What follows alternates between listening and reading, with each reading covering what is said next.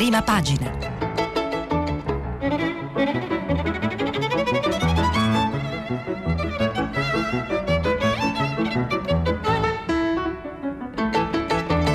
Questa settimana i giornali sono letti e commentati da Francesca Sforza, inviata del quotidiano La Stampa. Per intervenire telefonate al numero verde 800 050 333. Sms e WhatsApp anche vocali al numero 335 56 34 296. Francesca Sforza lavora alla stampa dal 1999. Ha trascorso quattro anni a Berlino come corrispondente e due a Mosca. Durante la sua permanenza all'estero è stata più volte inviata in Polonia, Repubblica Ceca, Slovenia e a più riprese nel Caucaso. Il suo libro Mosca Grosny, neanche un bianco su questo treno, 2006, Salerno editrice, ha vinto il premio Antonio Russo e il premio Maria Grazia Cutuli. Dal 2007 al 2011 ha lavorato a Torino come caporedattore del Servizio Esteri. Attualmente conduce il podcast di politica internazionale Guerra e Pace. Scrive di politica estera, cultura, diritti, temi sociali. Buongiorno, buongiorno a tutti e bentrovati. Ehm, oggi lunedì 24 maggio eh, iniziamo la nostra settimana di conduzione. La iniziamo purtroppo con una notizia molto brutta, molto triste, quella della tragedia di Stresa Mottarone. Eh, ieri una cabina si è sganciata dal cavo, ha urtato contro il pilone, è caduta giù rotolando e ha fatto 14 vittime.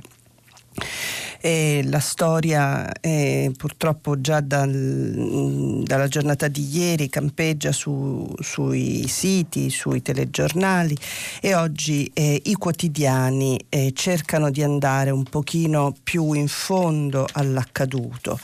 Eh, vorrei partire però mh, proprio da una cronaca abbastanza asciutta diretta eh, per poi andare a vedere eh, le analisi che si fanno e anche eh, i ragionamenti sui guasti e sulla natura degli errori commessi.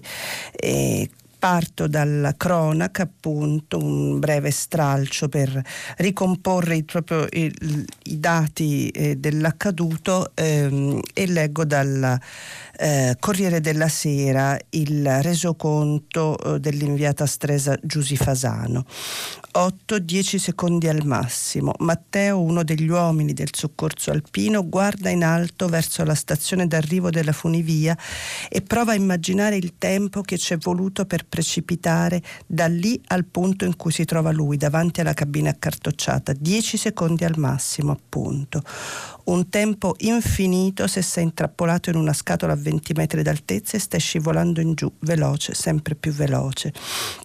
Dieci secondi per capire che non c'è salvezza, per vedere la morte avvicinarsi, per pregare, forse certamente per urlare, poi il tonfo, il silenzio, un uomo che chiama i soccorsi, così scioccato da quella scena da non riuscire quasi a parlare. È precipitata, la cabina è precipitata, dice la sua voce quando trova la via per uscire.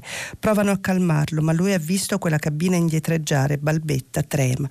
È andata così ieri a Stresa, l'allarme di, che, di quell'uomo che aspettava l'attracco blocco della funivia su al Mottarone è stato l'inizio di una giornata drammatica. La notizia fa il giro del mondo in pochi minuti. È venuta giù una cabina della funivia che parte dalla sponda piemontese del lago Maggiore per raggiungere proprio il panoramico Mottarone a 1500 metri di quota. A bordo c'erano 15 persone, un numero ridotto in osservazione delle norme anti-Covid e se ne è salvata soltanto una, un bambino che i medici del Regina Margherita di Torino stanno cercando di strappare arrivare alla morte. E questo è l'inizio eh, del lungo resoconto di Giusy Fasano sul Corriere della Sera, eh, uno dei molti resoconti eh, che oggi eh, ci sono nei nostri giornali, eh, ma prima di passare ad altri approfondimenti vorrei soffermarmi sul commento che sempre sul Corriere della Sera eh, fa eh, Gian Antonio Stella dal titolo Ora non chiamatele disgrazie. eh, nel chiedersi e eh, farsi la domanda legittima che tutti ci siamo fatti sulle responsabilità, eh, Gian Antonio Stella scrive: Pochi anni fa, forse, la colpa sarebbe stata scaricata subito sulla cattiva manutenzione. Basti rileggere qualche messaggio d'entusiasmo e inquietudine su TripAdvisor. Conosco il Mottarone da quando ero bambino e ci andavo a sciare con la mia famiglia. Il posto è veramente bello. Ho saputo che probabilmente quest'anno verranno fatte delle opere di ristrutturazione dell'impianto che effettivamente è vecchiotto e non genera fiducia. Dal 2014 al 2016 2016 però la revisione straordinaria finanziata dalla Regione Piemonte, dal Comune di Stresa, dalla Società Funevia del Mottarone risulta essere stata fatta è affidata alla Leitner, la società di Vipiteno che, fondata alla fine dell'Ottocento per costruire macchine agricole, è diventata via via la prima al mondo nelle tecnologie invernali sugli impianti a fune di ogni genere. Ne ha costruiti 12.000 sparsi per il pianeta, dalle montagne di tutti i continenti alle metro volanti tra i grattacieli di Hong Kong o La Paz, New York o Me- Me- Messico Ciudad. L'accertamento di una qualche responsabilità nel caso di ieri sul Mottarone per quanto l'impianto sopra Stresa fosse stato costruito 50 anni fa con un progetto oggi probabilmente improponibile per sostituire l'antico trenino a cremagliera potrebbe avere effetti pesanti su una delle realtà fino a ieri considerate un gioiello dell'imprenditoria italiana. Ma è come oggi, insomma, è indispensabile ad arrivare quanto prima a capire bene cosa è successo e quanti sono eventuali colpe o colpevoli, quelle famiglie tradite da una fune che non si doveva rompere, hanno diritto ad avere giustizia e troppe volte altre famiglie non l'hanno avuta. Ehm, continuiamo il racconto eh, della eh, terribile giornata di ieri eh, andando a vedere sulla stampa che diciamo anche per territorialità ha um, dato molto spazio e approfondimento eh, alla vicenda um, di Stresa. E, e, anche qui nel reportage di Niccolò Zancan emerge che qualcosa eh, non funzionava non solo come ricordava Gian Antonio Antonio Stella per le perplessità espresse in passato su, questo, eh, su, um, su questa cabinovia. Qualcosa, scrive Niccolò Zancan questa mattina sulla stampa, non funzionava già il giorno prima del crollo. Alcuni testimoni raccontano di essere rimasti bloccati ad alta quota, come Dario, un programmatore.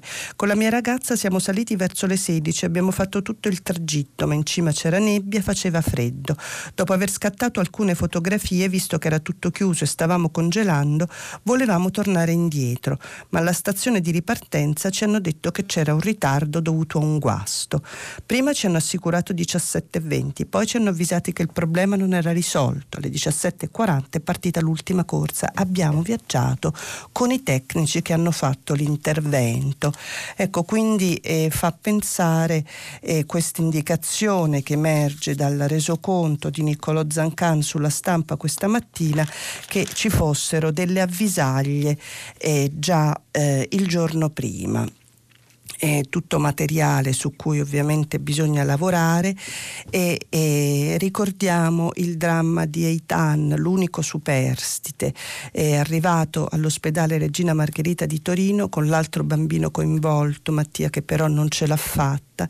Eitan è, è, è in attesa ancora di eh, che insomma la, la, la, diagnosi venga sciolta, prognosi venga sciolta e come scrive Irene Famà eh, sempre sulla stampa da Torino una gita attesa da mesi anche per la famiglia di Biran madre, padre e due figli di origini israeliane vivevano a Pavia da diversi anni e ieri desideravano trascorrere una giornata giornata ammirando dall'alto il lago Maggiore, scattare qualche foto, pranzare fuori. Poi quella cabina è diventata una trappola mortale e nel lungo elenco delle vittime c'è il nome di papà Amit, di mamma Talpelec, del piccolo Tom. Eitan è l'unico sopravvissuto.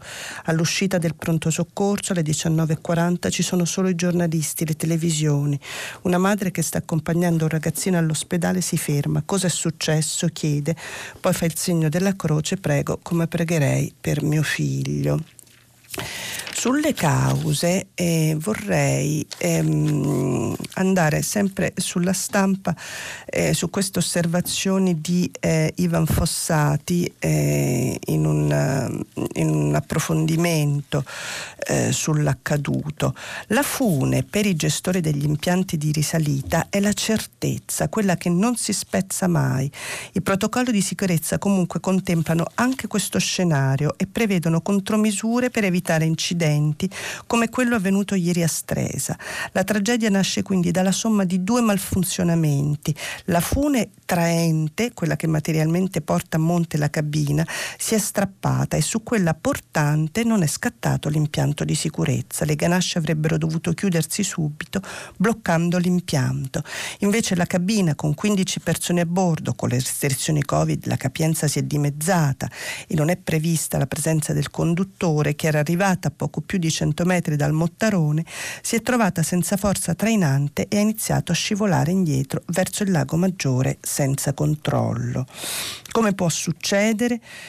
Non esiste un perché. Prova a ricostruire uno storico gestore di impianti a fune, Giovanni Bertolo. La fune non si rompe quella volta sul Monte Bianco era sembrato un caso eccezionale. Nel 1994, 27 anni dopo, è successo ancora. Quella volta era stata la portante, ora la traente. Queste le eh, indicazioni che vengono date e ne parla anche Repubblica eh, in un in articolo di Diego Longhin ci dedichiamo al, ehm, alla lettura di queste eh, di questi articoli sul, eh, sull'accaduto eh, per cercare come dire, di farci una ragione mh, di quanto per l'appunto è accaduto. Perché quella fune si è strappata? Si chiede Diego Longhin questa mattina su Repubblica. Perché la cabina non è rimasta appesa al cavo portante? Perché è scivolata colpendo il primo pilone scarrucolando nel vuoto a non più di 100 metri dalla stazione di arrivo del secondo tronco della funesia Stresa Muttarone, trascinando con sé la vita di 13 persone? A queste domande dovranno rispondere i tecnici che la Procura di Verbania nominerà. Ultime revisioni, quelle più consistenti nel 2001, dopo un periodo di degrado che aveva portato alla chiusura e poi nel maggio 2016, dopo due anni di stop intervento per adeguare i sistemi alle nuove norme con un investimento di 4,4 milioni. Diverse le opere realizzate, dalla sostituzione delle apparecchiature elettriche al rifacimento delle quattro cabine, dalla sostituzione dei trasformatori di alimentazione con un sistema ridondante che permette l'esercizio in caso di guasto. Sostituiti anche i rulli di scorrimento sui piloni e le pulegge del sistema di soccorso. La Presidente ANEF, associazione di categoria delle imprese che gestiscono gli impianti di risalita, è senza parole. Sono gli impianti più sicuri del mondo, dice Valeria Ghezzi. Gli ultimi incidenti in Italia sul Cermis risalgono al 76 per un errore umano e al 98 quando un, ca- un caccia tranciò i cavi della struttura. Queste eh, insomma le riflessioni eh, che vengono fatte scritte sulla eh, tragedia, Morire in funivia, tut, titola La stampa, La morte sulla funivia Repubblica, Volo di 20 metri, Morte in funivia, Il Corriere della Sera, la strage ehm, delle riaperture il eh, messaggero. E, e, con questo titolo fa anche eh, mh, mm, eh, insomma induce un pensiero che tutti abbiamo in qualche modo avuto cioè nel momento probabilmente ecco uno dei primi ehm, fine settimana eh, di riapertura segnati da una tragedia così grande e, um, I resoconti eh, sono oggi su tutti i giornali e vorrei chiudere eh, questa ehm, questa eh, lettura su questa vicenda con i nomi eh, che Niccolò Zancanna ricorda in chiusura del suo pezzo questa mattina sulla stampa delle vittime. Tal Peleg, Amit Biran, Tom Biran, Koniski Barbara Cohen, Itzhak Cohen, Mohammad Reza Shahai Savandi, Serena Cosentino, Silvia Malnati, Alessandro Merlo, Vittorio Zorloni, Elisabetta Persanini, Mattia Zorloni, Angelo Vito Gasparro, Roberta Pistolato. Tutti gli italiani che ieri hanno perso la vita. Passiamo adesso eh, a un altro argomento, eh, gli argomenti che oggi eh, interessano i giornali in questo lunedì eh, appunto che nasce così travagliato da questa eh, notizia di cui abbiamo appena letto alcuni stralci, sono vari, si parla abbastanza di politica, ci sono molte reazioni alle proposte avanzate eh, dal segretario del PD Enrico Letta, ma si parla anche di scuola, si parla eh, di Covid, di come gestire questa fase e ci sono anche eh, delle vicende di esteri importanti. Eh, veniamo dall'ascolto di Radio Tremondo dove Dario Fabri ci ha parlato a lungo della vicenda bielorussa su cui quindi eh, mi intratterrò un pochino meno ma di cui eh, senz'altro partere, pa- parleremo, questi sono un pochino i quadri e vorrei partire proprio dalla vicenda politica perché la... Ehm, la eh, eh, proposta eh, di Enrico Letta ha eh, sollevato i, mh, da giorni per la verità sui social e anche eh, sui quotidiani e anche insomma nelle varie occasioni di, dire, di dibattito pubblico davvero un, eh, un lungo un lungo dibattito. Ehm, allora, ehm, ne parlano uh, un po' tutti i giornali, vorrei partire da alcune reazioni eh, che ehm, sono, vorrei partire dal domani, ecco, il domani che che ehm, con, um, in prima pagina proprio con l'articolo di Emanuele Felice, dell'economista Emanuele Felice, eh, osserva eh, in un editoriale intitolato Alzare le tasse di successione è un'idea anche liberale. La proposta di Enrico Letta di un risarcimento ai diciottenni da finanziare con un aumento progressivo delle tasse di successione in linea di principio è inattaccabile. Tasse di successione progressive esistono in tutti i paesi avanzati. In Germania l'aliquota massima è al 30%, in Spagna al 34%, in Francia al 45%, nel Regno Unito al 40% e in Italia al 4% e solo oltre le soglie di un milione di euro. Anche negli altri paesi, paesi europei esiste una franchigia, ma è più bassa. Per i figli 16.000 euro in Spagna, 100.000 in Francia, 400.000 in Germania. Secondo la proposta del Partito Democratico, l'Italia continuerà a essere fra i grandi paesi avanzati quello in cui le tasse di successione si pagano meno. La franchigia fino a un milione di euro rimane inalterata. Sopra il milione scatta la soglia progressiva che arriverà a un massimo del 20% per le eredità liquidità sopra i 5 milioni di euro, la metà del Regno Unito. È una proposta moderata. Se ne dovrebbero ricavare circa 2,5-3 miliardi all'anno. Come saranno spesi? Ne, benefici- ne beneficeranno 280.000 diciottenni ogni anno che riceveranno una dote di 10.000 euro. Gli adolescenti, specie quelli delle famiglie a reddito basso, sono stati colpiti dal lockdown e dalla didattica a distanza. Per giunta dal 2001 il patrimonio si è concentrato nella parte più ricca della popolazione, a scapito del 50% più povero e il principale motivo di concentrazione della ricchezza fra i super ricchi sono proprio i passaggi ereditari. Si può discutere delle soglie, di come calibrare la destinazione, di inserire questo intervento in una riforma complessiva del fisco, ma come si fa a rimuovere in blocco il tema o dire che ora non è opportuno quando proprio adesso l'aumento della progressività fiscale e la lotta alle disuguaglianze sono state messe all'ordine del giorno, per esempio negli Stati Uniti di Joe Biden? Peraltro storicamente anche molti liberali si sono espressi a favore di tasse di successione progressive. Servono a garantire l'uguaglianza dei punti di di partenza, almeno tendenziale, e a evitare che la ricchezza si accumuli troppo nelle mani di persone che non hanno meriti, nel qual caso crollano i presupposti stessi di una società liberale. Luigi Naudi era favorevole, prima di lui John Stuart Mill. La proposta di, legge, di Letta eh, sarebbe fatta propria anche dalla destra se fossimo in un paese normale. Invece è stata rifiutata in blocco da uno schieramento che va da Fratelli d'Italia alla Lega, da Forza Italia fino ai renziani. Benvenga anche per questo. Serve a chiarire l'inadeguatezza di molti leader politici al momento storico che stiamo vivendo. Molto ehm, profilato questo articolo, eh, questo editoriale sul domani questa mattina a commento della ehm, proposta di Enrico Letta, ma andiamo a vedere eh, cosa eh, ne scrive al proposito eh, la stampa in un editoriale di ehm, Stefano Lepri.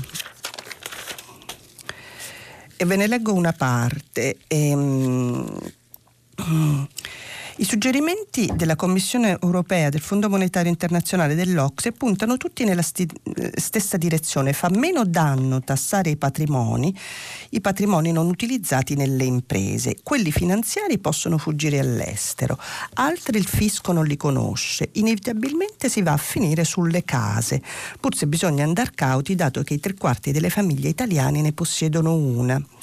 No alla patrimoniale pare lo slogan di più sicuro successo politico. Si può capirlo in un paese che non si arricchisce più ma mantiene un alto livello di ricchezza privata accumulata. Giovani con un magro reddito da precari almeno possono contare sulla casa in eredità. Quando i turisti torneranno si ricomincerà a campare affidandoli gli appartamenti vuoti. Non è facile spezzare il circolo vizioso. Meno si spera in guadagni futuri più ci si attacca ai beni posseduti. Ma se ciò che abbiamo oggi non viene messo a frutto, tutto, in futuro di guadagni ne arriveranno ancora di meno e lo spreco maggiore sta nei giovani che non studiano, che se lavorano sono pagati poco, che se anche assunti stabilmente non hanno prospettive di rapida carriera.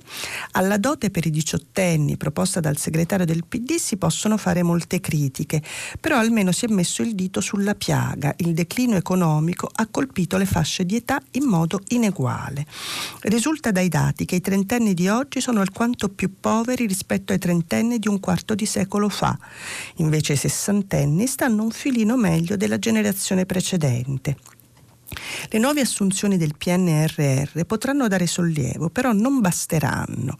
Il lavoro precario è una trappola anche per le imprese, le attività le attira riducendo i costi nel medio termine, ne danneggia la produttività.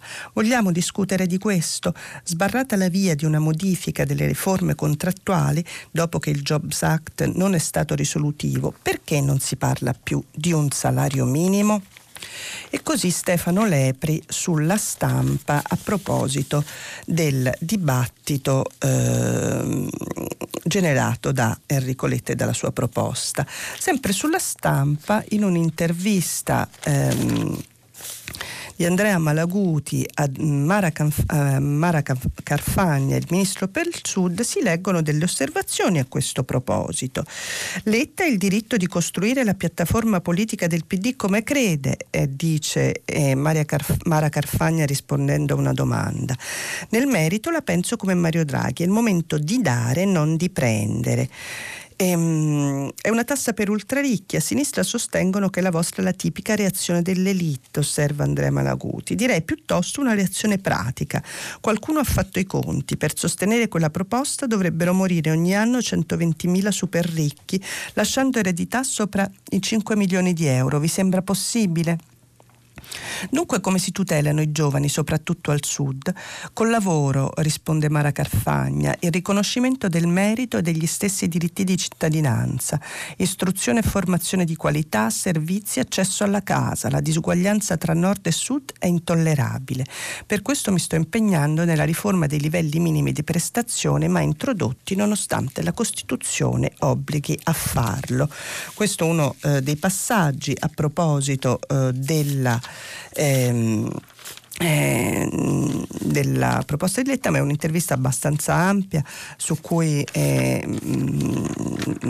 insomma, che dà l'occasione a Mara Carfagna di intervenire eh, su tanti temi, anche sulle norme sugli appalti. A questo proposito dice che appunto sarebbe meglio aspettare il testo definitivo sulle nuove regole per le imprese, dal contratto di rioccupazione a quello di solidarietà. E, ehm, sul, anche i suoi avversari politici interviene su Salvini eh, dicendo che ha capito che i suoi elettori non apprezzerebbero un no a un governo di salvezza nazionale e anche su Giorgia Meloni eh, di cui ha un giudizio positivo nel momento in cui guidasse un partito come leader di una coalizione di governo invece sarebbe tutto da vedere e si dichiara tra l'altro anche a favore, eh, senza mezzi termini, senza incertezze, come lei dice, al ponte di Messina. E Cosa Nostra ringrazia per ogni giorno in cui la Sicilia è staccata dall'Italia. E, ehm, sempre sul, eh, sulla proposta di Enrico Letta, eh, sempre sulla stampa, Irene Tinagli, vice segretaria del PD, osserva ehm, a proposito della reazione di Draghi, in questo momento il Premier ha la preoccupazione di tenere insieme una maggioranza politica piuttosto larga. Ai partiti spettano le proposte, a lui la sintesi. E, ehm, le eh, reazioni alla eh, proposta di Letta sono anche da destra e in prima pagina la verità eh, ha intervistato eh, Giorgia Meloni su questo argomento che dice Letta è oggettivamente un marziano. Dopo cinque anni alla Sorbona temo, temo abbia perso il contatto con la realtà. E lo dico pur avendo un buon rapporto con lui. In che senso un marziano? chiede Federico Novella, autore dell'intervista a Giorgia Meloni questa mattina, sulla verità. Uno che sbarca in Italia con la povertà che dilaga e si mette a parlare di nuove tasse vuol dire che non ha i piedi per terra e lo dico mettendomi nei panni di un elettore di sinistra che magari sta chiudendo un'attività e si ritrova il suo partito di riferimento che vuole alzare le tasse e dare la cittadinanza automatica agli immigrati. Ecco, diciamo che con le proposte di Letta stavolta sono gli italiani a non stare sereni. Perché il PD insiste così tanto sui diritti civili e sulla redistribuzione economica, gli chiede Federico Novella. Perché i partiti di sinistra oggi non rappresentano il popolo e le sue esigenze, sono diventati portavoce dei grandi poteri economici e finanziari.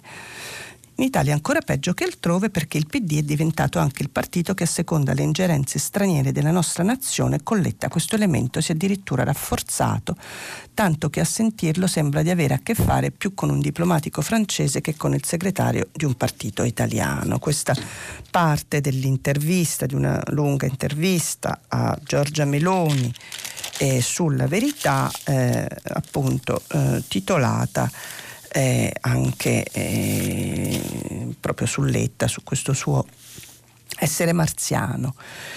E, ehm, a proposito, diciamo, per allargare un pochino dalla proposta di Letta anche le proposte di Salvini che sono state fatte sul codice degli appalti proprio ieri in un'intervista alla stampa, vorrei leggere eh, una ehm, un intervento al presidente della, corruzione Busia fatta da Francesco Manacorda su Repubblica ehm, in cui eh, si parla del un tema delicato questo eh, degli appalti, complesso anche e, e ehm, Mm.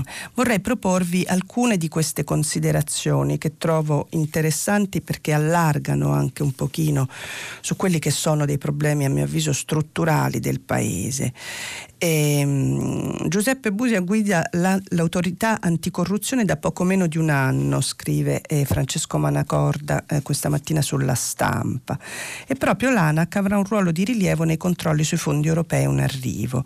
Nelle attuali regole sugli appalti, dice il Presidente in questi giorni di polemica, ci sono cose da cambiare. Ricordiamolo, eh, Salvini proprio ieri sulla stampa aveva proposto un cambio totale, addirittura un adeguamento con i codici degli appalti europei, buttando proprio nel cestino quello italiano.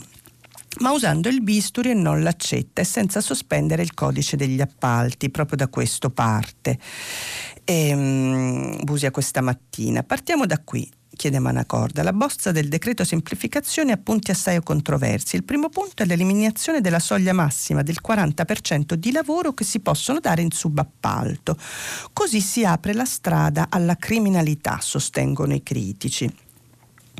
Sui subappalti appalti e la Corte di giustizia europea, risponde l'intervistato, ha chiarito che le soglie fisse e generalizzate contrastano con la normativa UE. Ma al di là di questo, se la paura legata all'abolizione di un limite fisso si giustifica con il timore dell'infiltrazione criminale o mafiosa, che costituisce effettivamente un rischio legato ai subappalti incontrollati, dobbiamo anche riconoscere che anche il precedente limite del 30%, come pure quello del 40%, non vanno vanno bene. Non possiamo essere così ipocriti da dire accetto la presenza delle mafie negli appalti purché rimanga del 30 o del 40%. Trovo che questo sia un punto importante perché la contestazione sul subappalto, ora eh, senza entrare nelle technicalities che io stessa eh, ignoro, è esattamente questa, cioè il rischio di una perdita di controllo no? da parte del, dell'autorità generale. E, e, e giustamente eh, il, il, presidente dell'anticorruzione fa osservare che però non è che ci sia un limite a questa mancanza di controllo. Il controllo o c'è o non c'è e nello specifico ci deve essere. Come se ne esce allora? gli chiede Manacorta. Grazie alla digitalizzazione diventa possibile controllare anche i subappaltatori, fare verifiche su di loro e non tollerare la presenza di mafiosi nemmeno per il 30%. Inoltre la Corte di Giustizia lascia spazio alla presenza di soglie in casi specifici come le opere super specialistiche. Forse questo limite si può estendere ad alcune lavorazioni con maggiori rischi di infiltrazioni mafiose. Insomma è molto interessante questa intervista, non faccio in tempo a leggerla tutta, ma eh, eh, aiuta diciamo, a, a, capire come in questa vicenda del codice degli appalti eh, si annidino di nuovo dei modi di pensare e di strutturare strutturare le cose che mm, insomma vanno analizzati e nel caso del nostro paese spesso modificati. Cambiamo argomento e andiamo a un'apertura eh, interessante, è quella di questa mattina del Fatto Quotidiano. Contrordine dei migliori, la scuola deve finire prima.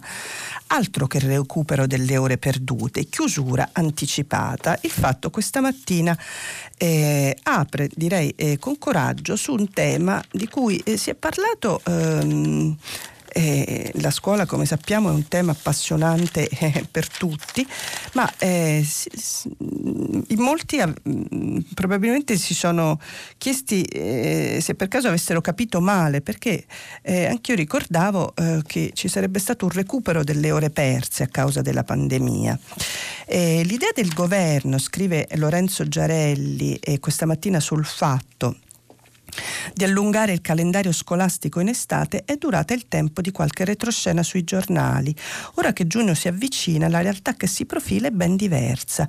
Invece che aumentare i giorni in aula, recuperando un po' del tempo perso a causa della pandemia di Covid, le scuole finiranno di fatto molto prima del previsto. A deciderlo è stato il ministro ehm, il Ministero dell'Istruzione guidato da Patrizio Bianchi che la scorsa settimana ha firmato un'ordinanza con la quale ha indicato agli uffici scolastici regionali la possibilità di anticipare gli scrutini a prima della fine della scuola. Una decisione motivata in ragione della perdurante emergenza pandemica e che riguarda tutte le classi delle istituzioni scolastiche statali e paritarie del primo e secondo ciclo di istruzione. Il problema, eh, continua Giarelli questa mattina sul Fatto Quotidiano, al netto della ovvia difficoltà nel gestire i protocolli anti-Covid, è anche economico. Svolgere gli scrutini ad anno scolastico ancora in corso consente infatti di non dover prolungare le supplenze alle migliaia di docenti precari, con conseguente risparmio per le casse pubbliche La conseguenza più immediata però è che in questo modo gli insegnanti hanno dovuto affrettare i tempi per le ultime prove e le ultime interrogazioni, dovendo chiudere prima del previsto le valutazioni degli studenti come sanno tutte le famiglie che hanno studenti in casa, col paradosso che poi a scrutini completati i ragazzi avranno ancora qualche giorno di lezione che sarà però del tutto ininfluente sul proprio destino scolastico. Una chiusura anticipata che come detto sembra contraddire le intenzioni di cento giorni fa quando il governo si insediò con il proposito di valorizzare la didattica in presenza, falcidiata dalle chiusure, anche a costo di sacrificare parte delle vacanze estive. Quel che resta di quel progetto è il piano scuola estate, un insieme di attività distribuite da giugno a settembre, per cui gli istituti e gli studenti possono richiedere l'accesso su base volontaria. Si tratta di ore di laboratorio, di orientamento, di iniziative sul territorio e di incontri con mondi esterni. Ehm, continuo insomma l'articolo, ora facciamo in tempo a leggerlo tutto, è interessante, non facciamo in tempo a leggerlo tutto anche perché sulla scuola oggi ci sono diversi interventi di cui eh, vorrei eh, citare e dare conto. Eh, sul Corriere della Sera eh, il ehm, rettore della LUIS ehm, Giovanni Lo Storto osserva ehm, che mh, mm, siamo in un momento in cui eh, c'è una, mh, mm, una, nuova consapevolezza, ovvero quella della formazione in modo orizzontale, multidisciplinare, piuttosto che in ambiti molto specifici. Anche nella formazione assistiamo a un'importante disruption che vi- diventerà il nuovo modo di fare scuola, scrive Giovanni Lo Storto questa mattina eh, sul Corriere della Sera.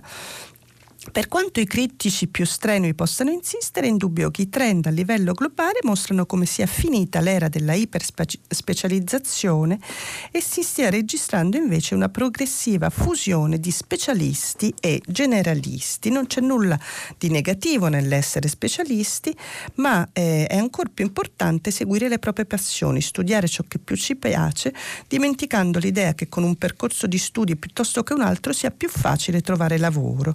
Dovremmo Dovremmo decidere dunque se continuare a essere verticali, iperspecializzati in campi che verosimilmente cambieranno molti contorni, oppure espanderci verso una formazione orizzontale più larga, un tema di dibattito interessante a cui si aggiunge il eh, sempre interessante Andrea Gavosto eh, che ribadisce in un articolo eh, su Repubblica uno dei suoi cavalli di battaglia, ovvero il merito dei professori. E Andrea Gavosto ricorda eh, che ehm, è stata approvata una nuova procedura straordinaria che riguarderà docenti precari con almeno 36 mesi di servizio e ci sono gli elementi di una sanatoria, un po' come il ripescaggio dei, bos- dei bocciati dell'ultimo concorso. È però vero che i candidati dovranno avere almeno l'abilitazione e per la definitiva assunzione dopo un anno di lavoro faranno una prova con una commissione esterna, speriamo, rigorosa. Guardando al futuro, Draghi ha annunciato che d'ora in poi si procederà con concorsi regolari con frequenza annuale. Su nuovi concorsi, che il decreto vuole coerenti con le semplificazioni introdotte dal ministro Brunetta nella PA, è necessario chiarire se valuteranno solo le conoscenze disciplinari o anche le capacità didattiche dei futuri docenti. Queste ultime sono il tallone d'Achille della nostra scuola, come purtroppo ci suggeriscono gli esiti dell'ultimo concorso straordinario, che molto puntava sulle capacità di sviluppare unità didattiche sta per chiudersi con un elevato numero di bocciati. Così Andrea Gavosto su Repubblica eh, in un editoriale, in un commento eh, dal titolo La scuola della qualità. Ci sono eh, poi molti eh, contributi eh, dedicati al tema del Covid, un interessante eh, editoriale di Ezio Mauro sul dovere di vaccinare tutto il mondo e ehm, riflette anche insomma, su come, eh, sull'importanza di agire su scala globale e come occasione che la pandemia eh, ci offre per modificare proprio alcuni assetti delle nostre relazioni. E ci sono diverse interviste interessanti eh, che cito. Eh, una sulla stampa a eh, Locatelli in cui eh, si ehm, si ricorda eh, che eh, si dice con una certa insomma anche chiarezza non vivremo mai più altri lockdown da metà luglio basta mascherine all'aperto e, mm, non è ripartito nulla in modo drammatico come invece qualcuno aveva profetizzato, eh, dice Franco Locatelli, il coordinatore del CTS questa mattina a Niccolò Carratelli sulla stampa. E è più che possibile che avremo bisogno di una terza dose, ma il tema non si porrà prima di ottobre. Sulle vacanze non ho dubbi, dopo quello che abbiamo vissuto la priorità deve essere la vaccinazione. Interviene sul tema del Covid anche con un'intervista interessante e libero eh, che eh, vede Pietro eh, Senaldi intervistare eh, Luca Ricolfi. Anche questa ehm, Mm, è un'intervista interessante. E, secondo Luca Ricolfi, eh, nel titolo che, dà, eh, che restituisce libero, eh, sul Covid eh, discriminati gli elettori di destra, Conte ha protetto di più la base sociale della sinistra. E, ehm, allo stesso tempo, eh, poi leggendo l'intervista, e, um, Ricolfi non è particolarmente critico con la gestione eh, di Conte, anche se dichiara di, eh, che con Draghi le cose vanno meglio. Um, Ecco, la situazione è diversa, questo non vuol dire che Draghi si stia muovendo con prudenza. Anche le scelte di Draghi, viste con l'occhio dello statistico, sono incaute nel breve periodo e sia su un orizzonte di tempo più lungo. Se continuerà a non fare nulla per la messa in sicurezza di scuole, trasporti e uffici, in autunno le cose potrebbero mettersi di nuovo male. Naturalmente, fortunatamente non è detto perché i vaccini potrebbero sbaragliare il virus, ma la vittoria non è affatto sicura, possiamo sperare, non confidare. Quindi insomma un po' più critico e ottimista e, e, e non così ottimista è Luca Ricolfi sul libro questa mattina intervistato da ehm, Senaldi, da Pietro Senaldi. E, ehm, Segnalo anche di una certa importanza eh, per chi voglia approfondire sempre sul Corriere della Sera, sempre sul tema Covid, il data room dedicato a quanto nel recovery plan cambia per la sanità e le cure sul territorio. Mm, ci sono i dettagli mh, mm, per spendere i 7 miliardi del Recovery Fund e c'è eh, il documento che Dataroom analizza eh, mettendo appunto il focus su queste case delle comunità che avranno un ruolo cruciale nel nuovo assetto previsto eh, dal Recovery che ricordiamo deve essere mh, mm, approvato.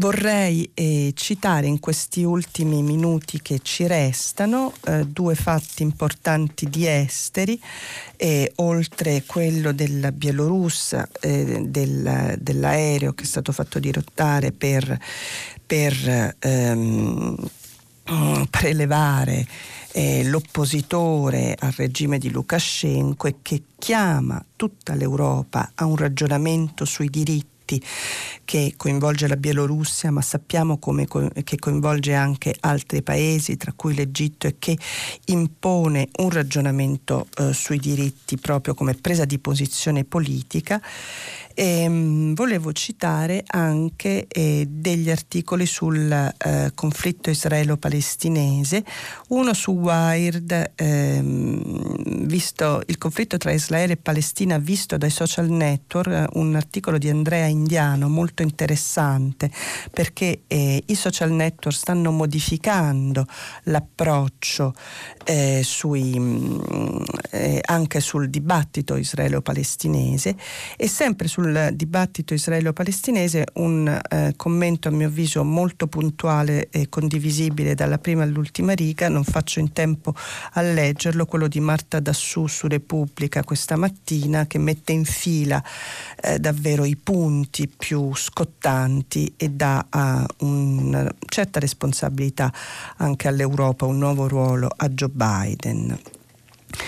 E mm, chiudo questa rassegna stampa ricordando che è come sia anche il messaggero, il tempo, ma un po' tutti i giornali lo hanno messo in prima pagina, i Maneskin hanno vinto eh, Eurovision, quindi hanno dato eh, una nota di colore di allegria alla giornata di ieri e, e, approfitto sempre sull'onda della chiusura musicale per ricordare che oggi Radio 3 festeggia eh, gli 80 anni di Bob, Lee, di Bob Dylan, dall'alba fino alla notte la musica in tutti i programmi, la musica di Bob Dylan. E la rassegna di oggi finisce qui, vi aspetto dopo la pubblicità per il filo diretto.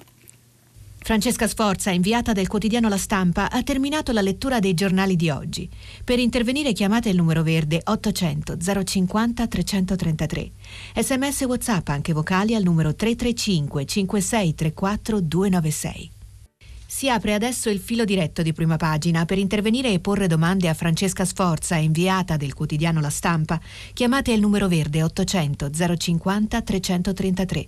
Sms WhatsApp anche vocali al numero 335 5634 296. La trasmissione si può ascoltare, riascoltare e scaricare in podcast sul sito di Radio 3 e sull'applicazione RaiPlay Radio. Eccoci ben trovati e bentornati con il filo diretto con voi ascoltatori, quindi partiamo subito dalla prima telefonata. Pronto? Eh, pronto, buongiorno. Io sono Antonio, chiamo da Montecodice, un paesino del Cilento. Buongiorno. Eh, prima di tutto volevo diciamo, far notare il suo curriculum che diciamo, per la prima volta ci sono persone che dire, hanno viaggiato, hanno visto l'estero e non è che sono state messe lì solo per le cariche che ricoprono e questa è una cosa molto importante. Grazie. Detto questo voglio diciamo, esprimere la mia solidarietà alle famiglie che hanno perso i loro cari nell'incidente della, della funivia, ma volevo diciamo, dire, cogliere l'occasione per sottolineare una cosa, cioè offrire uno spunto di riflessione, che è il seguente. Non le sembra che in questo Paese si metta sempre e solo l'accento sulla conservazione e mai sull'innovazione, sul cambiamento? Nel senso che il ponte Morandi è crollato aveva 50 anni, abbiamo reti infrastrutturali vecchie, vecchie non solo da un punto di vista fisico ma anche tecnologico, cioè obsolete. Abbiamo problemi anche per quanto riguarda gli immobili nei nostri paesi, le abitazioni, aspettiamo un terremoto per ricostruire, ma è possibile che non si possa demolire fabbricati vetusti che non hanno nessun valore architettonico, storico di nessun tipo, che devono essere mantenuti e nei quali è impossibile anche spostare un tramezzo interno senza sottoporsi ad una procedura che mi grida infernale. E quindi questa è diciamo, la, la, mia considerazione. Lascio a lei diciamo, un commento e vorrei sapere lei cosa ne pensa di questo. Sì, grazie di questa osservazione mentre lei parlava anche appunto eh, ricordando eh, il mio passato all'estero mi è giusto venuto in mente come eh, in Russia, insomma che è un paese che per tante cose non è da prendere ad esempio, però aveva, eh, c'è questa mh, tradizione proprio di radere al sole e ricostruire abbastanza in continuazione, spesso per rimettere in giro, in circolo insomma delle economie. Allora è una cosa che si può fare ovviamente in paesi in cui eh, eh, i diritti sono ehm, eh, meno, meno, considerati di quanto non accada da noi. E, ehm, mh, allo stesso tempo eh, induce una riflessione ciò che lei dice eh, quando mette il tasto più che eh, appunto sul eh, radere al suolo e ricostruire sull'innovazione, su quello che, eh, che dovrebbe cambiare, perché mh, il punto è che la manutenzione, la conservazione, il recupero eh, sono eh, davvero eh, l'alternativa democratica al radere al suolo e ricostruire. E sono la risposta anche più in linea che ci viene richiesta dalle ehm, dalle istituzioni europee che sono adesso chiamate a dare un giudizio eh, su di noi, dobbiamo metterci un pochino proprio in quest'ottica, no? l'Italia sarà eh, valutata, sarà valutata e io penso che questo sia eh, un bene, mh, mm, non tanto come dire nell'essere valutati quanto nel considerarsi osservati, no? questo è come vale come per gli studenti, quando sono osservati dai loro insegnanti, che non vuol dire giudicati o umiliati, ma guardati, eh, rendono generalmente di più. E, e quindi sicuramente, eh, sicuramente ha ragione quando parla di innovazione, perché è nell'innovazione eh, che, si, eh, che si addestra il senso anche della manutenzione e anche anche del recupero, senza entrare appunto nello specifico di quello che abbiamo visto accadere ieri nella funivia eh, a Stresa, eh, però sicuramente eh, siamo un paese in cui in tantissime realtà, penso ognuno di noi può osservare dei recuperi possibili che non vengono fatti delle manutenzioni, delle, eh, delle, conservazioni. Siamo un paese abituato a conservare perché abbiamo bol- moltissime cose belle, a differenza di paesi che ne hanno meno e che quindi tendono eh, appunto anche a, a, a, radere al suolo e rimettere su con più, eh, con più, leggerezza. Noi abbiamo moltissimo da conservare, ma dobbiamo, eh, come anche lei ricorda, eh, conservarlo meglio meglio. Passiamo a una prossima telefonata. Pronto? Buongiorno, mi chiamo Giampaolo Schena. Buongiorno.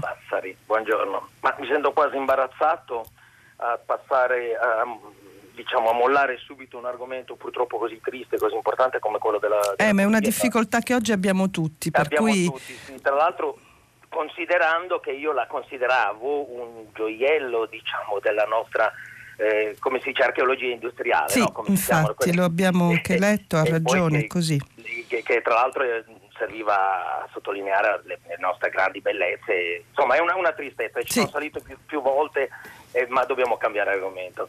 Io volevo parlare della proposta di Letta sì. e devo confessare, non è che io abbia esaminato punto per punto, eh, però ho sentito della proposta di, di, di, di inserire questo salario minimo, non so tipo reddito di cittadinanza per i, per i, per, per i, per i diciottenni. Ecco, io oh, non entro nel merito della proposta perché sarei d'accordo con Draghi, cioè in questo momento non è il momento di risolvere problemi prendendo altre tasse, ma non è in questo io, di, di, di, cui io voglio parlare. Io invece penso che un reddito mh, gratuito, appunto tipo reddito di cittadinanza, non sia utile i giovani eh, per loro è più utile mh, mm, tipo quello che era il presalario o, o, oppure eh, incentivi per studi universitari, ma comunque eh, soldi che siano bloccati e fissi percorsi di formazione perché non possiamo togliere ai giovani quella che deve essere l'ambizione a formarsi, a diventare qualcuno. Insomma, secondo me il, il reddito così gratuito è un, è, è un, incentivo a non fare niente. Ecco, sì. in poche parole, questo è quello che penso io. Sì. Non so lei come la veda. Allora, è davvero molto, mm, molto interessante questo dibattito eh, suscitato da, eh, da Enrico Letta e, mm, e mm, non vi nascondo che anch'io mi sto formando un'opinione ascoltando anche molto quelle degli altri, no? perché eh, come vediamo anche gli economisti sono divisi rispetto, oggi abbiamo letto un paio di, eh, di commenti, ma insomma ce ne sono diversi, e, e sono divisi rispetto a questa proposta e trovo che la scelta di Mario Draghi di eh, rifletterla prendendo tempo sia una scelta politica molto oculata. Detto questo eh, che idea personalmente mi sono, mi sono fatta. Eh, innanzitutto guardiamo Ecco, allora eh, segnaliamo alcuni punti che probabilmente possono essere tenuti fermi. No? Eh, innanzitutto l'importanza di questo dibattito. Allora, eh, tutte le volte che c'è un dibattito, diciamo, vero su un punto vero, ehm, penso che l'opinione pubblica ne guadagni. Eh, tuttavia, in questo caso ho l'impressione che eh, questo dibattito abbia tirato tirato fuori, e mi riferisco soprattutto a quello che vedo sui social network, abbia tirato fuori una... Um, um, insomma, un, di nuovo una certa acredine e, e tra eh, un, insomma, una guerra, chiamiamola così, uno scontro, un dissenso che, che corre carsicamente nelle società, eh, nella nostra, ma insomma anche nelle altre società europee, eh, sul, sulla divisione tra ricchi e poveri, ma anche tra giovani e vecchi, tra i giovani che sarebbero coloro che sono eh, eh derubati e gli anziani che sono coloro che di fatto eh, sottraggono risorse ai più giovani. Ecco, io credo che l'impostazione di questo dibattito così dia poi ragione anche a chi come lei dice ma i giovani dovrebbero lavorare. Quindi che in generale questo dibattito abbia preso un po' una, eh, eh, un, un crinale anche un po' direi moralistico che non aiuta con serenità a giudicare quelle che sono le esigenze eh, del nostro paese in questa fase. Eh, perché come diceva poi eh, Stefano Stefano Lepri, noi ci troviamo in un circolo vizioso, eh, oggi sulla stampa lo scrive, un, un circolo vizioso per cui eh, queste eredità eh, che ehm, vengono sottratte ai giovani, che cosa sono in realtà? Sono proprietà immobiliari, cioè nel nostro paese non parliamo di eredità in termini di finanza, eredità in termini eh, di, di, anche di beni eh, eh, rifugio, ma parliamo di case, cioè quello che, eh, a cui i, i, i giovani, eh, eh, l'eredità dei nostri giovani sono case, sono case che come ricordava appunto eh, Stefano Lefri, ma come penso ognuno di, di, noi abbia una qualche evidenza, case che vengono usate giusto appunto spesso dai giovani eh, perché le hanno ereditate dai loro genitori, per affittarle e per costruirsi un microreddito che non è un reddito prodotto, ma è un reddito appunto eh, ereditato. Allora, eh, come dire, così mm, eh, questo è un più o meno il meccanismo che mediamente noi vediamo, non ragionerei sulle eccezioni di immensi patrimoni e di eh, immense sperequazioni, perché non è sulle eccezioni che possiamo costruire eh, una regola o una proposta politica. Le eccezioni poi sono delle fattispecie che vanno gestite eh, appunto in un regime eccezionale. Ma una proposta che eh, a mio avviso eh, individua il sussidio eh, come risposta a un altro sussidio non cambia, eh, non cambia, la struttura del nostro problema, che è un problema eh, di produzione, anche certo di redistribuzione, ma di una redistribuzione che, eh, che, penso possa essere gestita in, di nuovo in maniera un po' più equa. E allora veramente eh, mi piace guardare agli esperimenti degli altri paesi che poi non sono sempre applicabili in toto al nostro, ma eh, per esempio il dibattito sul salario minimo che è in corso in Germania, che prevede davvero un salario minimo per tutti, come fosse una piccola base di sostegno a cui ciascuno ha diritto e ehm, può essere più funzionale di questi sussidi che sono, eh, eh, che sono appunto eh, non sostengono, non vanno nella direzione, c'è anche una questione di messaggio, non vanno nella direzione di sostenere la produzione, l'invenzione, il lavoro è un, è un, ragionamento sul lavoro che, che, va, che, va, che, va, fatto e in questo senso credo che ecco, la proposta di Letta sia da includere in un quadro più ampio perché altrimenti si presta a essere davvero un, un insomma anche a, a, ad alimentare uno scontro generazionale di cui non credo il nostro paese adesso abbia bisogno. Comunque ci sono anche vari messaggi su questo, eh, su questo um, argomento, ne, ne, leggeremo alcuni. Nel frattempo eh, faccio passare un'altra telefonata. Pronto? Ah sì, eh, buongiorno. Buongiorno a tutti. Io buongiorno. Mi, mi chiamo Giovanni e telefono dalla Spezia. Sì. Telefono sulla scia, senza volerlo, del signor Giampaolo, sempre a proposito della tassazione delle, delle successioni proposta dal professor Letta. Sì. Proposta che io approvo. Sì. Eh, però eh, mi viene da, da, da domandarmi, siccome contestualmente in questo periodo nel quale il debito pubblico sta aumentando paurosamente, perché anche i 220 miliardi che ci dà l'Europa sì, certo. ce li dà a debito, certo. è vero, vanno, vanno, ad incrementare quei 2.700 miliardi di debito pubblico che già abbiamo e, e, e in questo periodo sempre si parla eh, di patrimoniale e allora sentendo la proposta appunto del professor Letta, scelta, quella di raccogliere eh, denaro dalle successioni, pensavo io che questo denaro fosse eh, raccolto allo scopo di attenuare, di, di ridurre un po' il debito pubblico, andando a dedicarlo proprio adesso. Eh, quindi ci sono dei titoli che scadono, invece di riproporli al pubblico li, li, estinguiamo con quello che raccogliamo dalla tassa di successione, non so se mi sono spiegato. Sì, sì, sì, spiegato. Ecco, invece no, il professor Letta, Letta dice li diamo ai diciottenni questi, questi quattrini.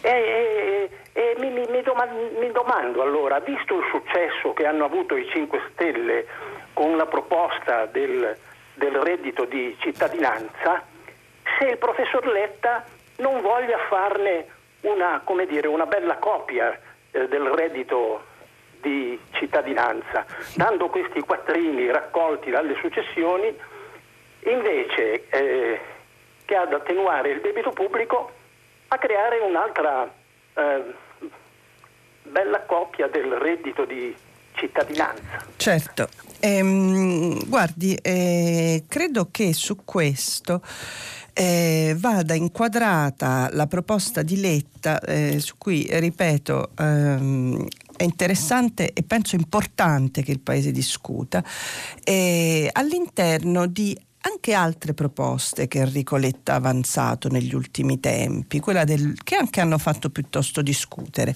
quella del voto ai sedicenni e quella eh, dello Jussoli. Eh, qual è l'idea eh, che eh, credo Letta abbia in testa quando mette in fila questi, ehm, questi anelli? Eh, che il Paese abbia bisogno di eh, ringiovanire l'approccio con la politica. Allora, ehm, una delle tesi di Letta, espresse anche eh, nel suo eh, ultimo libro di cui si, eh, si, parla in questi giorni, ehm, è proprio quella che eh, l'Italia sia un paese che eh, ascolta troppo le esigenze della sua parte più anziana per una ragione molto semplice, perché è demograficamente più anziano che giovane, e trascuri eh, insieme alla voce dei più giovani anche il loro, eh, il loro apporto, il loro, ehm, diciamo una loro visione del mondo.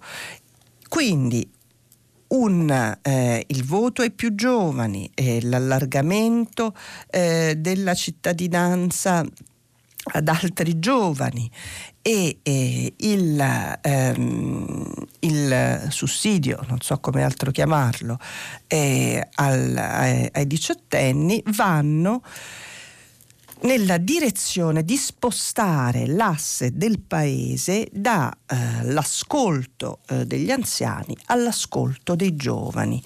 Eh, un, un, giusto, uh, un giusto uh, intendimento. Laddove però, ecco, secondo me proprio quest'ultima eh, è una proposta che favorisce di nuovo eh, invece un'ottica anziana, no? Del, eh, pur favorendo i giovani, si, si muove in una idea di, eh, eh, di cessione di ricchezza e non di eh, produzione che rimane a mio avviso il, eh, il, motore più funzionale non solo per la realizzazione di opere ma anche per la realizzazione di persone. Voglio leggere su questo anche eh, l'opinione di Marco da Napoli che ci scrive la proposta di Letta secondo me è ragionevole, credo anche che si possa definire liberale, questo lo diceva anche Emanuele Felice questa mattina sul domani. Forse sui destinatari si può discutere, comunque visto il debito pubblico italiano, secondo me la destra dovrebbe dirsi pronta a ragionare su una possibile tassazione dei grandissimi patrimoni per togliere le tasse laddove serve. E, um, ci sono anche molti messaggi sulla scuola e, um, e passiamo adesso a, una, a un'altra telefonata. Pronto? Pronto, buongiorno. buongiorno. Io chiamo da Torino e sono responsabile del procedimento di opera pubblica. E, sì.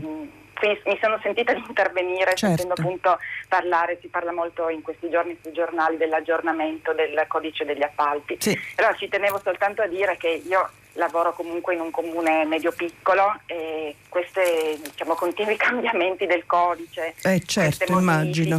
creano ogni volta contenziosi e ricorsi al TAR, eh, ci sono eh, sempre delle interpretazioni diverse, quindi eh, portano tantissimo lavoro agli uffici e per cui noi ci auguriamo tutti, quando appunto discutiamo di queste cose, che si arrivi a una definizione diciamo, eh, stabile eh, di quello che andrebbe fatto, ma soprattutto con un'attenzione più ai cantieri, perché noi che siamo in prima linea siamo oberati di lavoro amministrativo perché dobbiamo compilare banche dati, dobbiamo trasferire informazioni, verificare per ogni, per ogni, appalto, anche piccolino, i requisiti di tantissime persone, basta una ditta che ha 20 soggetti da controllare, noi dobbiamo fare eh, veramente una mole di lavoro amministrativo certo. impressionante, soprattutto su comuni piccoli non strutturati. Per cui questo vuol dire distrazione dal cantiere, per cui paradossalmente mentre controlliamo carte, mandiamo lettere, guardiamo banche dati, in cantiere può entrare chiunque, al di là di appalti autorizzati o non autorizzati, perché può capitare, noi, noi non riusciamo a fare il presidio sui cantieri perché distratti da tutta la mole diciamo, delle incombenze amministrative. Quindi noi auspichiamo tutti, noi tecnici, quando ci confrontiamo fra di noi, che si arrivi magari a una definizione stabile per cui tutta la parte di verifica viene demandata a strutture centrali, o alle forze dell'ordine, per cui noi eh, facciamo delle selezioni in via semplificata o magari non so, attingendo a stazioni centrali di committenza, cioè in modo che noi possiamo, quando c'è uno sfondellamento in uno solaio di una scuola, subito eh, poter chiamare un'impresa e intervenire, cioè senza dover fare prima tutte queste verifiche veramente pesanti che poi non portano a diciamo, risolvere velocemente i problemi. Certo. Quindi anche Grazie, la presenza sì. di forze dell'ordine, per esempio nei cantieri, sarebbe utile piuttosto che magari appesantire la parte amministrativa. Sì.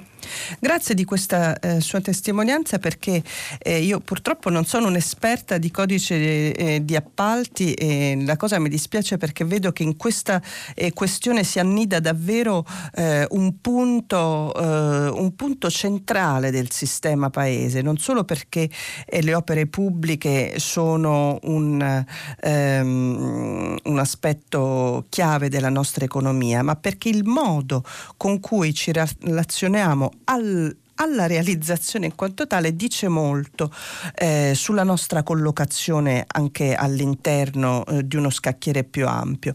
E, ehm, che cosa voglio dire? Si trascura e, e giustamente eh, la nostra ascoltatrice ce lo ricorda, ci, si trascura il fatto che a ogni semplificazione, ehm, cioè in un sistema complicato, in un sistema eccessivamente burocratizzato come il nostro, anche la semplificazione diventa in realtà una stratificazione, perché per poi correggere eh, ciò che è stato semplificato bisogna a sua volta aggiungere una procedura, in qualche modo cancellare una conoscenza preesistente con studi tecnici che devono ri, eh, rimandare indietro il nastro e per cui anche le semplificazioni sono in realtà delle eh, stratificazioni su un percorso burocratico già eh, estremamente aggravato.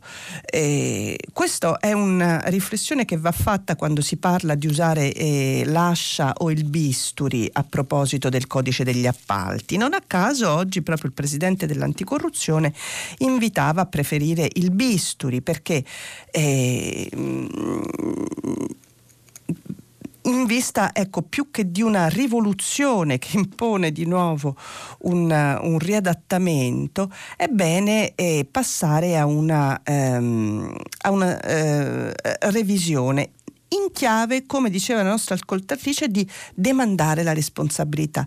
Tantissime della nostra burocrazia eh, nasce dall'evitare guai che si presume succedano e che sono spesso legati più che alla fatalità a, dem- a, a, a, corruzione e inadempienze. E allora per salvaguardarci dalla corruzione e delle inadempienze ci si aggiungono sempre nuovi codici e, e, e regole per evitare che quelle corruzioni e inadempienze avvengano. Questo è è un meccanismo come dire, se ci riflettiamo profondamente storto, perché non bisognerebbe ragionare a partire dalla presenza di corruzione e di inadempienza, ma a partire dalla loro assenza. E, e questo rende, eh, io penso ciascuno di noi nelle sue esperienze che ha avuto con la burocrazia, la lotta che si fa per contrastare ciò che non può accadere è molto superiore a quella che si fa quello, uh, per, per, ciò che dovrebbe realizzarsi. Su questo uh, voglio leggere alcuni eh, messaggi di ascoltatori che eh, lavorano evidentemente anche col, col, mondo degli appalti e dei subappalti e che quindi sono attrezzati a rispondere, a fare osservazioni su questo argomento. Scrive Raniero Sandrelli, subappalti dovrebbero essere essere permessi soltanto per i lavori che esulano dalle competenze della ditta appaltatrice. Esempio, un'azienda che costruisce e mette in opera binari ferroviari può subappaltare lavori elettrici, ma non certo ciò che le compete per costruzione e posa in opera. Molto ragionevole e di nuovo si intravede qui qual è. Eh, per, come mai un'azienda che mette in opera binari ferroviari ha bisogno eh, di eh, subappaltare eh, ciò che eh, riguarda la costruzione e la posa in opera dei binari stessi? Siccome questo avviene, quando questo avviene, avviene per una, di nuovo per un'inadempienza eh, eh, dell'ipotetica eh, azienda di cui stiamo parlando. Quindi torniamo allo stesso punto. Ehm, eh, un altro messaggio, eh, Ponte Morandi, oltre 40 morti, Funivia di Stresa, oltre 10 morti. Quale insegnamento? Si chiede Riccardo eh, che ci scrive da Genova. Semplificazione, meno controlli, azzeramento del codice appalti. Vai avanti così che vai bene, ironizza in questo suo messaggio. Passiamo adesso eh, a un'altra telefonata. Pronto? Sì, pronto, buongiorno. Buongiorno. Sono Salvatore Madagliele, sono un dirigente scolastico dell'Istituto Comprensivo di Carovigno, in provincia di Brindisi. Volevo intervenire in merito all'articolo che ho letto dal Fatto Quotidiano sì. sulla ipotetica chiusura anticipata della scuola o diminuzione dei giorni di direzione. Secondo me eh, un giornalista non ha colto bene il senso dell'ordinanza perché l'ordinanza dice chiaramente che sono anticipati gli scrutini la scuola non può confondersi con gli scrutini. Gli scrutini sono un fatto tecnico che verifica tecnicamente eh, l'andamento della scuola, l'andamento diciamo, su quel che riguarda la valutazione e, eh, però eh, non si parla eh, assolutamente di chiusura anticipata delle scuole, le ore di lezione saranno le stesse e soprattutto la scuola, ripeto, non è la valutazione, non sono i voti. Scusi se la, la interrompo, ma saranno le stesse sì. per pochi giorni o sbaglio? Comunque la chiusura sì. prevista è l'8 giugno. È l'11, va bene. L'11, insomma, tra l'8 e l'11 a seconda delle regioni, credo. Delle regioni, esattamente, quindi non c'è nessun anticipo e c'è soltanto una eh, attenzione agli aspetti tecnici, perché purtroppo in quei giorni lì ehm, scrutinare tante classi ehm, si significa rischiare di non fare bene il lavoro. Allora hanno anticipato lo scrutinio eh, semplicemente per lavorare meglio, purtroppo a causa del Covid ci sono mh, mm, un rallentamento insomma proprio delle procedure. Sì. Eh, però ecco, mh, mm, ci tenevo a dire questo, la scuola è ogni giorno, ogni minuto passato insieme tra alunno e eh, alunno docente, alunno e la sua classe. Mi piace citare sempre una frase latina che dice cum docens ini lexio incipit. La lezione inizia quando entra il docente, già il solo vedere il docente è già una lezione, già stare insieme è una lezione. Poi ci sono anche i voti, le verifiche, ma quelli sono un accidente della scuola, sono un ehm, strumento che tra l'altro non tutte le nazioni utilizzano eh, personalmente sono favorevole all'eliminazione de- dei voti eh, per come li intendiamo in Italia però è un discorso che va oltre. Il discorso che ehm, è bene dire, perché poi sulla scuola, eh, siccome tutti abbiamo figli, tutti abbiamo, ci siamo andati a scuola, tutti ci sentiamo in diritto eh, di dire qualsiasi cosa. Ecco, è bene semplicemente prima di scrivere un articolo, tra l'altro Foglio Quotidiano è un giornale che leggo con piacere spesso e che stimo, eh, però eh, in questo caso mi sembra che si sia esagerato eh, nel lancio e si sia esagerato anche nei contenuti. Sì, ehm, eh, la ringrazio di questa sua precisazione, ma credo che il, eh, il Fatto Quotidiano questa mattina eh, si riferisca a ehm, una proposta che sembrava eh, essere, eh, insomma, che è stata avanzata nei primi giorni eh, proprio del mandato Draghi sul fatto che le scuole sarebbero rimaste eh, aperte eh, almeno un mese in più, oltre quindi eh, la data prevista.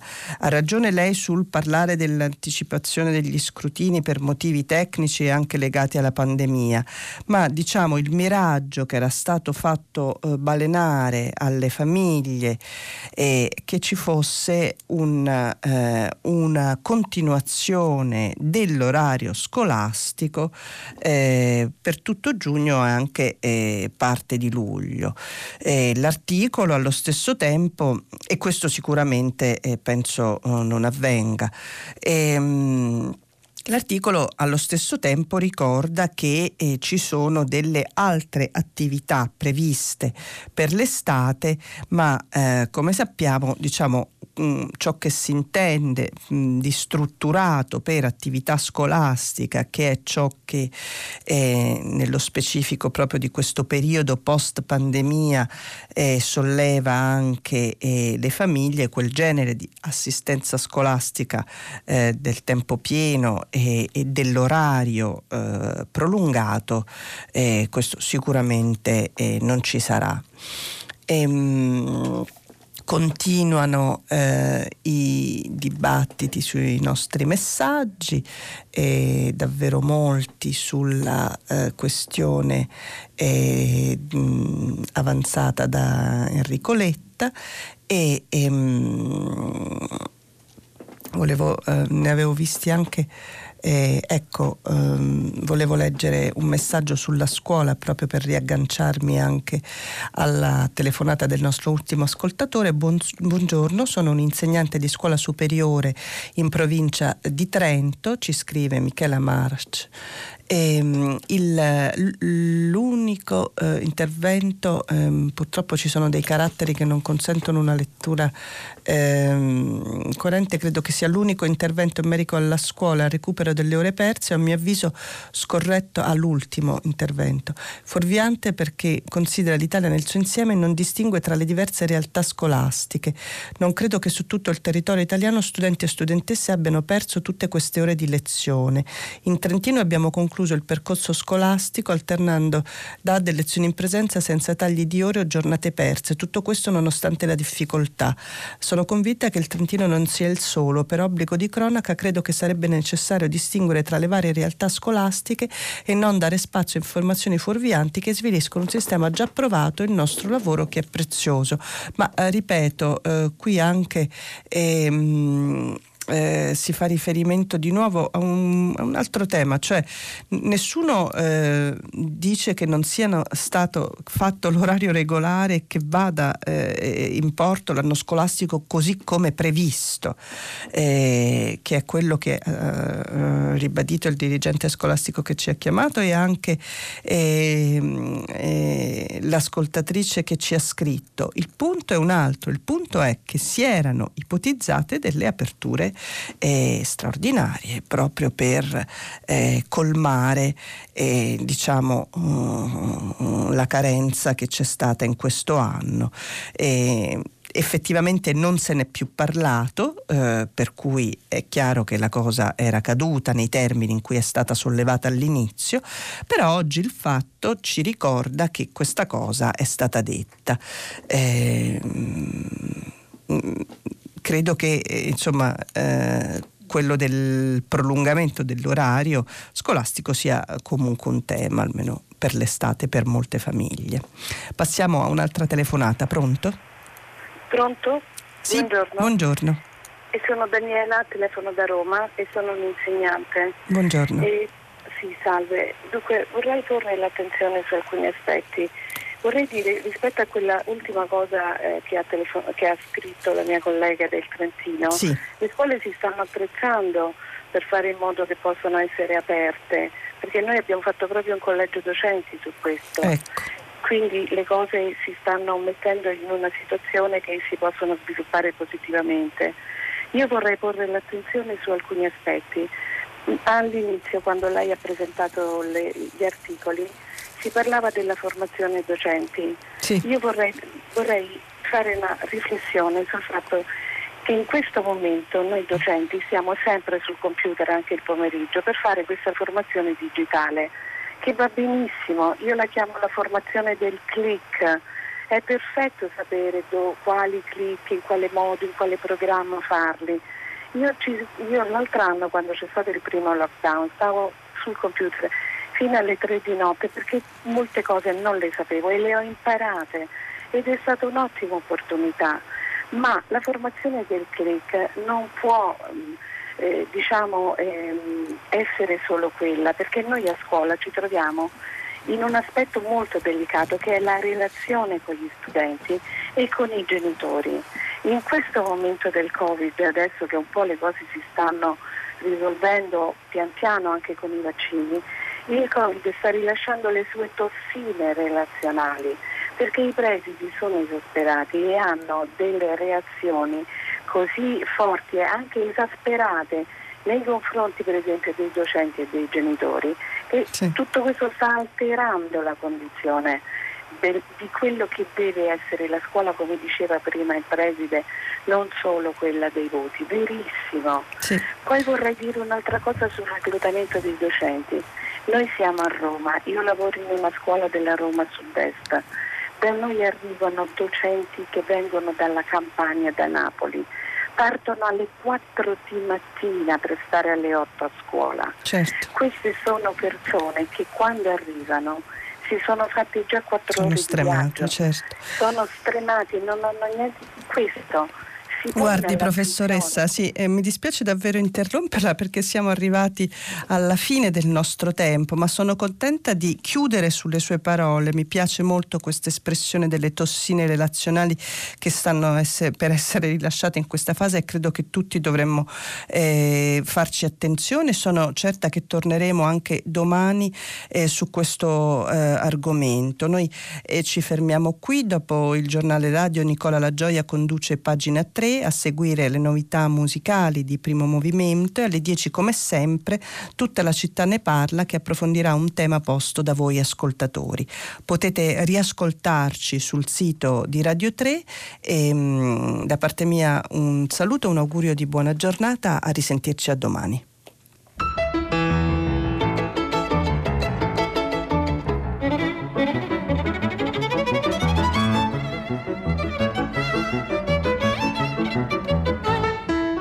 Francesca Sforza, inviata del quotidiano La Stampa, ha letto e commentato i giornali di oggi. Prima pagina un programma a cura di Cristiana Castellotti, in redazione Maria Chiara Beranec, Natascia Cerqueti, Manuel De Lucia, Cettina Flaccavento, Giulia Nucci. Posta elettronica, prima pagina chiocciolarai.it. La trasmissione si può ascoltare, riascoltare e scaricare in podcast sul sito di Radio 3 e sull'applicazione Rai Play Radio.